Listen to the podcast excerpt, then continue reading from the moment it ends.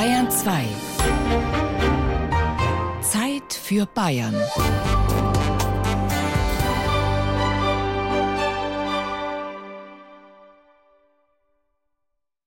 Das ist ein relativ zartes, also von der Größe her nicht besonders eindrucksvolles, weißes Hühnerei. Wir haben es eben in der Röntgenaufnahme gesehen. Das Hühnerei hat sich eben als rohes Hühnerei herausgestellt, das aber mit eingetrocknetem Dotter, weswegen es heute auch ein bisschen schräg steht, weil eben der Dotter an einer Seite unten zusammengetrocknet ist. Die Historikerin Birgit Kater hat zu dem Ei in der Vitrine eine ganz besondere Beziehung. Sie selbst hat es gefunden. In einem Fachwerkhaus in der Nähe der Kemptner St. Mannkirche im Haus 8 des sogenannten Mühlberg-Ensembles.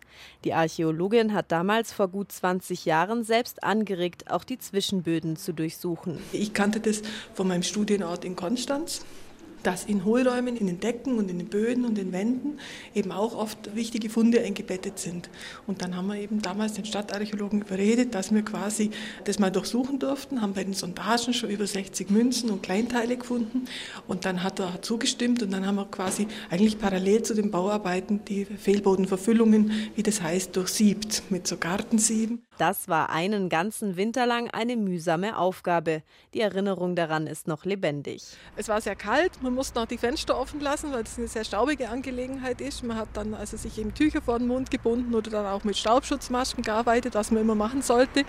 Und wir hatten, haben ja schon gemerkt, dass sehr, sehr viele Funde eingebettet waren und das heißt, man ist sehr behutsam vorgegangen, auch sehr, sehr langsam dann, weil eben auch durchaus empfindliche Sachen dabei waren und irgendwann war dann plötzlich ein intaktes Hühnerei im Fund gut. Und wir haben uns damals noch gewundert und haben das auch zuerst gar nicht für so alt gehalten, bis wir halt gemerkt haben, dass diese Fundschichten wirklich geschlossen sind. Also dass man davon ausgehen muss, dass es aus dem späten 15. oder frühen 16. Jahrhundert stammt. Seit dieser Zeit hat das rohe Ei seinen Inhalt nach und nach durch die Schale hindurch abgegeben. Die Dinkelspelzen um es herum haben die Feuchtigkeit so gleichmäßig aufgenommen, dass sich das Ei über rund 500 Jahre erhalten konnte. Weil in den Zwischenböden noch weitere Lebensmittelreste zum Vorschein gekommen sind, sind, dachten die Historiker zuerst an eine etwas ausgefallene Art der Vorratshaltung in der Stubendecke.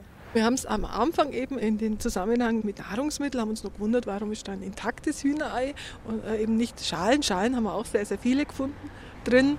Und eben erst durch die Auswertung dieses gesamten Fundkomplexes sind wir relativ schnell draufgekommen, dass das mit so einem christlichen äh, Schutzritus zusammenhängt. Das heißt, das Ei sollte eine Art Glücksbringer für das Haus sein. Das gab es auch andernorts. Im ganzen Alpenraum gibt es den Brauch des Gründonnerstags oder Karfreitagsei. Das ist ein weißes Hühnerei, das eben an den beiden Tagen gelegt worden ist. Und es wird in der Kirche geweiht. Und das hat man eben in Hohlräume, in Häusern reingetan, um das Haus vor Wassergefahr zu schützen, also vor Überschwemmungen. Das passt sehr gut, weil diese Häuser ja direkt an den Mühlkanal angegrenzt haben, also einfach von Wasser durchaus bedroht waren. Tatsächlich kamen auf das Haus gefährliche Zeiten zu. In einem Winter im 17. Jahrhundert wurden bei Tauwetter im Frühjahr große Eisplatten den Fluss hinuntergespült und das auf einmal und mit großer Wucht. Da gab es einen sogenannten Eisgang 1670 und er hat die gesamte Stadtmauer, die Mühlinsel, alle Mühlen und eben auch dieses Nachbarhaus mitsamt der Stadtmauer da weggespült. Und vielleicht hat dieses Ei dafür gesorgt, dass das Haus 8 des Mühlberg-Ensembles diesen Eisgang überstanden hat. Froh waren damals die Künstler, die darin gelebt haben. Sie hätten alle ihre Instrumente und vielleicht sogar ihr Leben verloren, wenn das Haus mitgerissen worden wäre. In dem Vorsingerhaus haben die Kirchenmusiker gewohnt.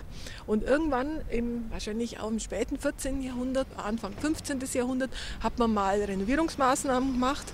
Und dann hat man eben damals quasi zusammengefegt, alles was im Haus im Weg war, hat man mit in diese Dämmung reingenommen. So waren neben dem absichtlich hineingelegten Ei auch viele zufällig angesammelte Gegenstände in den Zwischenböden. Nicht nur solche, die sich zur Dämmung eignen, sondern einfach alle, die übrig waren. Wir haben sehr, sehr viele Tierknochenreste gefunden. Man hat unglaublich viele Obstkerne, Nussschalen, solche Dinge. Auch sehr, sehr gut erhaltene Pflanzenreste allgemein. Das haben wir schon bei der Bergung gemerkt, dass man plötzlich einen Schnabelschuh in der Hand hatte oder eine Holzschale, also die auch wie frisch gedrechselt aussah. Oder einen Strohhut haben wir gefunden, einen kompletten. Und eben auch dieses komplette Hühnerei. Das Hühnerei ist der berühmteste Fund. Es ist das wahrscheinlich älteste komplett erhaltene Hühnerei Deutschlands. Im Frühjahr 2014 war es bei einer Ausstellung in der Bayerischen Landesausstellung in Regensburg zu sehen.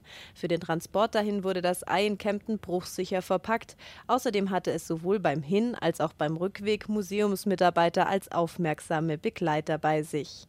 Birgit Kater hat sich an den Rummel um das alte Ei langsam gewöhnt. Sie wundert sich nicht mehr, wenn immer ausgerechnet im Frühjahr Anfragen dazu kommen.